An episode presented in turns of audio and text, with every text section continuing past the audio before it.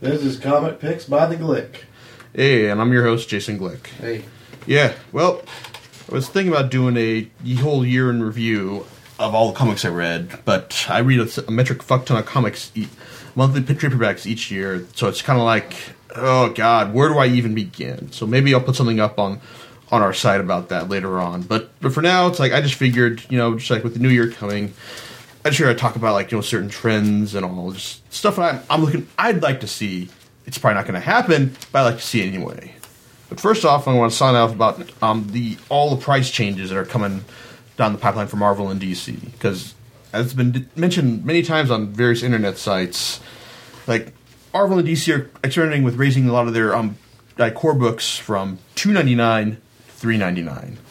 Now DC like they I think they're doing most of their big event books like Final Crisis at three ninety nine, but um, Marvel like they've just been keeping put for recently they put three ninety as a price point for big high profile miniseries like Garth Ennis's Punisher Warzone and um, Brian Michael Bendis's um, huge mega crossover um, Secret Invasion. Now it's like it, what I've heard from Marvel rationalization Marvel is doing this is you're gonna like have the certain core titles, you know, titles are key to understanding the uh, o- the overarching story of Mar- the Marvel universe as it is right now. Those are gonna be three ninety nine. So if you want to know the story, you gotta pay pay out three ninety nine for that. Yeah, and that and by doing so, Marvel will be able to keep all the uh, three ninety nine, all the two ninety nine books, like all the mid mid range sellers and all, like at two ninety nine. Of course, doesn't account for the fact that you know like with all the um a lot of the people who are going to pay the three ninety nine um for all these other books are probably going to just have to like cut, cut out a lot of their a lot of the mid list money they're saving for the mid list titles to buy these three ninety all the three ninety nine nine books. But you see, that's that's not going to be me because I look at this, I hear all this debate about oh we're raising prices and all in this um, recession economy. I hear this stuff and I laugh. I laugh so hard and loud because I don't buy any of these books. It's like I just I just sit back and just buy the wait for the trade paperback. And best of all, I, still, I get twenty percent. I get twenty percent off or more if I want to get it through Amazon. But my comic check mm-hmm. gives you twenty percent off, so like I'm already saving mo- saving money by not buying the the monthly issues. I mean, oh god, man, it's like what? I mean, like raising it. I mean, like it's not even like a gradual spike. You know, from two ninety nine to like, say three twenty five. You know, that'd be fine. You can see, like, you know, you're gonna you're gonna wean your your your customer base like um up to paying guy three ninety nine over the course of several years. But no, you're just gonna jump it right up to there, and you're just gonna like I I just fear it's gonna be like a huge mistake. I mean, I've heard talk that one of the other reasons Marvel is doing this is to you know turn people onto more to their digital tr- distribution methods because like Oh, hey really? yeah because you cut out like the the um the costs of um pay, of like you know printing and stuff then yeah I guess it's it's cheaper like by going online but I haven't really bothered like with any kind of digital distribution stuff. I mean. My digital distribution source is BitTorrent, and that's only for titles that I can't get um, like through through conventional means, like s- like say uh, Grant Morrison's Flex Mentallo miniseries, which has been mired in um, legal disputes, um, due thanks to the um, thanks to the estate of Charles Atlas. Yeah. Anyway, but you know, it's like uh, as for all the uh, all the price raisings going on for the month- monthly comic books, just I say just just follow money, just stop buying them, just wait for the trade paperback. Who knows? Maybe Marvel will just eventually decide, hey, maybe we'll just go just sell the trade paperbacks, just screw the monthly format. We'll just go trade paperbacks um directly. Mm-hmm. Yeah, that's never going to happen. But mm-hmm. I, I, I, I see Marvel just Marvel's publishing wing going under before that happens. Mm-hmm. Yeah. Anyway, but I don't know. As far as regular comic books news goes, one of the things I hope I hope for next year is that Ultimate Spider-Man stays the way it is because the Marvel, the Ultimate Marvel universe, which is now consists consists of um, like the the Ultimate Ultimate um, Ultimate Spider-Man, Ultimate X-Men, Ultimate Fant- Fantastic Four has its own crossover going on right now called Ultimatum because a lot of the there's no one really pays attention to the Ultimate Marvel universe anymore because it's no longer the bright shiny new thing that it once was, and sales for um, Ultimate X Men, Ultimate Fantastic Four just gone straight down the crapper. Now, one of the reasons you could argue that is because they've Mar- Marvel has been saddling on B-list creators. Now, no disrespect to Robert Kirkman and Mike Carey, who've been handling Ultimate X Men and Ultimate Fantastic Four, like well, recently before they were taken on by guys who used to write for Heroes. Um, but one of the reasons that the Ultimate um, Universe was successful for, the, for as long as it was is because Marvel just went to the effort of getting like big A-list creators, you know, the creator of the crop to tackle these people, like you know, like people like Bendis who still write an Ultimate Spider-Man. It's still the healthiest um, Ult- Ultimate title. Still the only Spider-Man title you need to buy.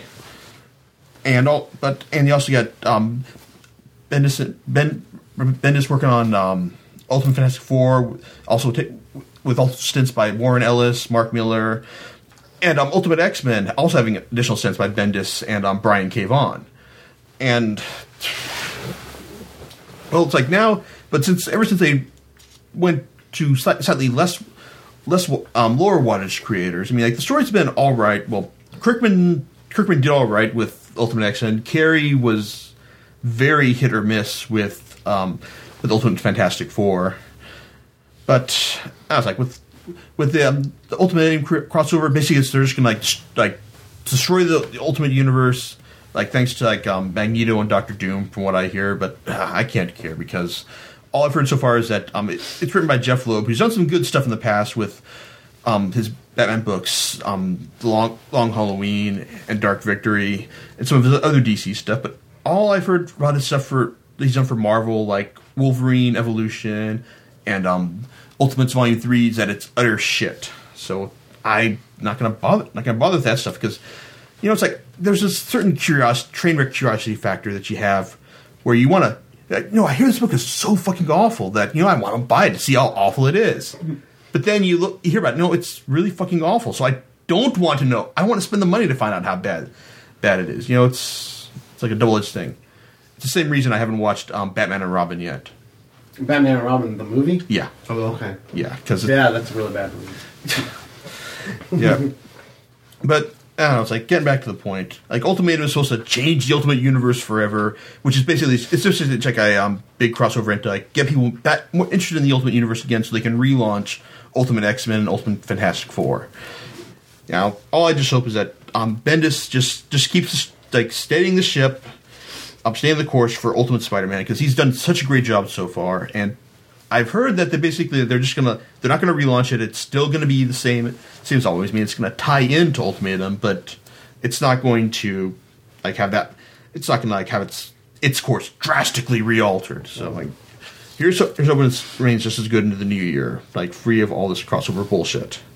Anyway, but oh, as far as far as stuff that I that's probably never gonna happen. I wish hmm. Marvel just get just get rid of their their premiere editions because I've actually I've probably bitched to you about this before, John, but Marvel's Premiere Editions, for those of you who don't know, it's basically like they'll put out like a hardcover edition of a certain, certain high profile title, like New Avengers, Mighty Avengers, or the aforementioned Wolverine um, Evolution Right. in uh, in hardcover, like about a month or two right after it comes out. Now, then about three or four months later, then they'll put out the regular trade paperback edition uh, after knocking about five bucks off the cover price.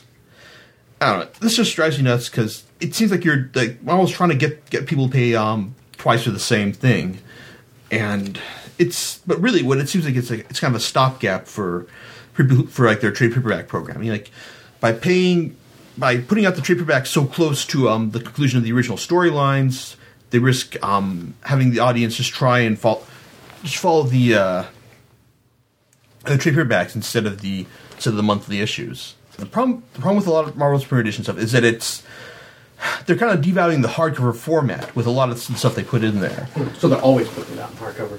Yeah, a lot a lot of the major stuff. I mean, like some of the like regular titles like um like Daredevil, um various like Daredevil, other Wolverine titles, um Ultimate Spider-Man, they don't put in they just go straight to payback. But a lot of the stuff they put in hard, hardcover. I mean, hardcover is supposed to be like a prestige format by itself. I mean, this is stuff you want to have last forever. I mean, like I am proud. I say I'm proud to own the Nextwave Agents of Hate premiere hardcovers because I, I tell you, this is a series that I want to own, own a hardcover because it is so goddamn awesome.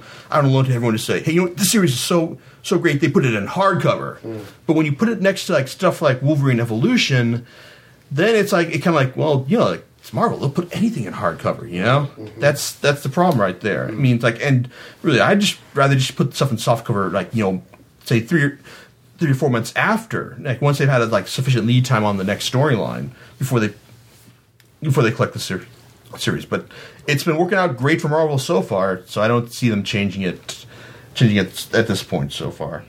Yeah, but I don't know. As far as more interesting stuff goes, I see. I'm looking forward to like. I just keep looking forward to like any new and interesting, new and weird manga that are come that come out in the next year or so. Like Okay. specifically from the from Viz's um sig- sign- uh, yeah this is um signature edition im- imprint. Like this is this is the imprint that brought brought you Monster, Golgo thirteen, and also it's now bringing you Vagabond, and also some other great stuff like um like Inio Asano's Solanin stuff that that you couldn't that really um no other company could could bring you unless they were um making um Naruto money, which is um, which is what Viz is making right now. Yeah, they have a license for that. Oh yeah, Viz is um yeah They're the so- distributor for the manga. Hmm? The distributor for the manga. Yeah, Viz is um this is the um, the English is the English front for um for um for Shogakukan and Shueisha. Oh, like, okay. Like they teamed up recently. It's like now Viz has has a license to pretty much like every Shonen Jump manga ever ever made, which is basically a license to print money over here. Gotcha. Yeah, and so fortunately, Viz, I get the feeling that a lot of Viz's editors, a lot of Viz's editors see, um, are kind of grateful in a sense to uh, the success for, um, for like a lot of the, um, lot of the Shonen Jump stuff, lot, or least a lot of their younger styles that skew younger. That, in a sense, that they make so much money that they can put out stuff, stuff like all the stuff in the uh, in the signature series that that like probably won't that well that sells sweet fuck all. So. Yeah, it's so got a pretty big following. So yeah, and it's it's what you're saying is it's basically like an insurance policy. It's Yeah. you know there's it's it's locked in its fan base. Yeah, I think yeah. Well, yeah. Well, Viz's publishing strategy is basically fo- probably focused more towards you know actually you know making money. But I like the fact that they're also that like a lot of their staff seems like wants to like use every opportunity they can to try and push um, new and weird weird stuff out there. So to that end, I'm looking forward to the the English versions of Na- Naoki Urasawa, creator of Monster, his new works, well, not quite new works, but because they've been out in Japan for years, but on 21st Century Boys and Pluto. Pluto, which is interesting because it's based off a Astro Boy story um, by Osamu Tezuka, and he just, and it's one of those rare rare cases because while it's business as usual for for an American creator to tackle someone else's creation in American comics, this stuff doesn't happen at all in Japan because everything is creator owned there. So for um, Urasawa to get this chance to take his spin his own tale based on Tezuka's creation, it's, that's a big deal. And all the stuff I've heard so far is that it's brilliant. And my only complaint about this so far is, I mean, it's probably going to be the same bi-monthly release format, which is. But yeah, I realize that they have to do that because like you can't just put out stuff every month, or else like the audience couldn't afford it. But me, though, it's like I would, I'd gladly cut them a check for everything if they put it out right now. Sure. Yeah. So you have other titles. I, s- I hope to God that this is the year we that announced that um, Yotsuba, Yotsubato finds another home. Yeah. Yeah, because yeah, because um, John, 'cause I know John reads this, and um, we we are we are fed up to death the fact that ADV has. ah, they say that they've just, like ADV's got into so much trouble on their um anime anime publishing wing, and also like that that the um that their manga publishing stuff has fallen right off the face of the earth. Yeah. Exactly. Yeah, I mean we've got um we had like I think that the last thing they published was like a volume of Cromartie like Yeah. late last early last year, and like now you've got now you got Yotsu and Yotsubato. I mean the ones who everyone loves it still sells well. I mean they they're just not they they're too busy getting their all the eggs in their um, manga basket in in a row before they take take care of this. I mean it's like God people like shit or get off the pot. Yeah. It's like, yeah, you thought you could do anything, but now you can't, and now like, you're just holding on to this, like in the vain hope that you'll eventually get out to publishing it eventually. I believe the Japanese is up to volume nine at least, Yeah, and, and I don't think they've released anything past volume four. And getting them to produce volume four. oh, volume five, volume get um, they stopped after volume three. There's a huge delay. Then came volume four, then volume five, Yeah. and it's been over a year now. I think since five came out. And well, basically, my big hope is that someone, I mean, Viz, Del Rey, Dark Horse, I don't know, Dark Horse, I think would probably would probably benefit most from getting this title because they're because I've heard them say in the them saying in the past that they want to try and get a new. They're trying to like they're always trying to move away from being you know the blood and the guts publisher. I mean, it's that that formula's worked out for, very well for them so far because they've always found like intelligent titles that are extremely gory and violent. But um, Yotsubato, I think it be, that'd be a good game changer for them if they could get their hands on it. But I can't remember if it's. I'm pretty sure it's it's a Kodansha title, so that means they it could like I said it could still go to Dark Horse, but might also go to Del Rey or Kodansha Kubikimi itself for its well. Kodansha was supposed to do, launch their own English language manga imprint this year, but now it's the new year and nothing's happened yet. So It's up in the air. yeah.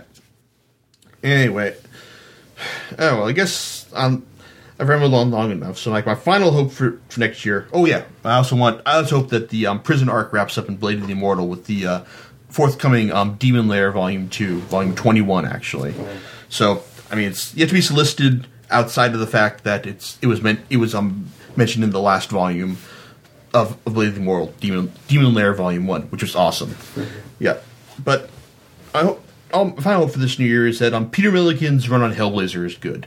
Because while I, I talked a little while ago about Andy Diggle's run on Hellblazer, and he was talking about his final arc, and that uh, it, his final arc wasn't bad, but you really had to be um, versed in old school Hellblazer mythology, like I am, to get some kind of enjoyment out of it. And really, I it's, it's more interesting for what he, to see what he was trying to do than for what he actually wound up doing.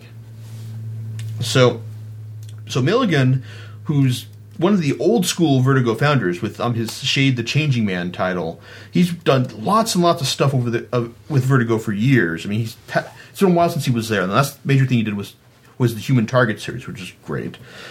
And um, he's coming back to do Hellblazer. I mean, he's never done John Constantine in his well, he's never written Hellblazer before. I think he might have written John Constantine in Shade the Changing Man, but I have to go back and check.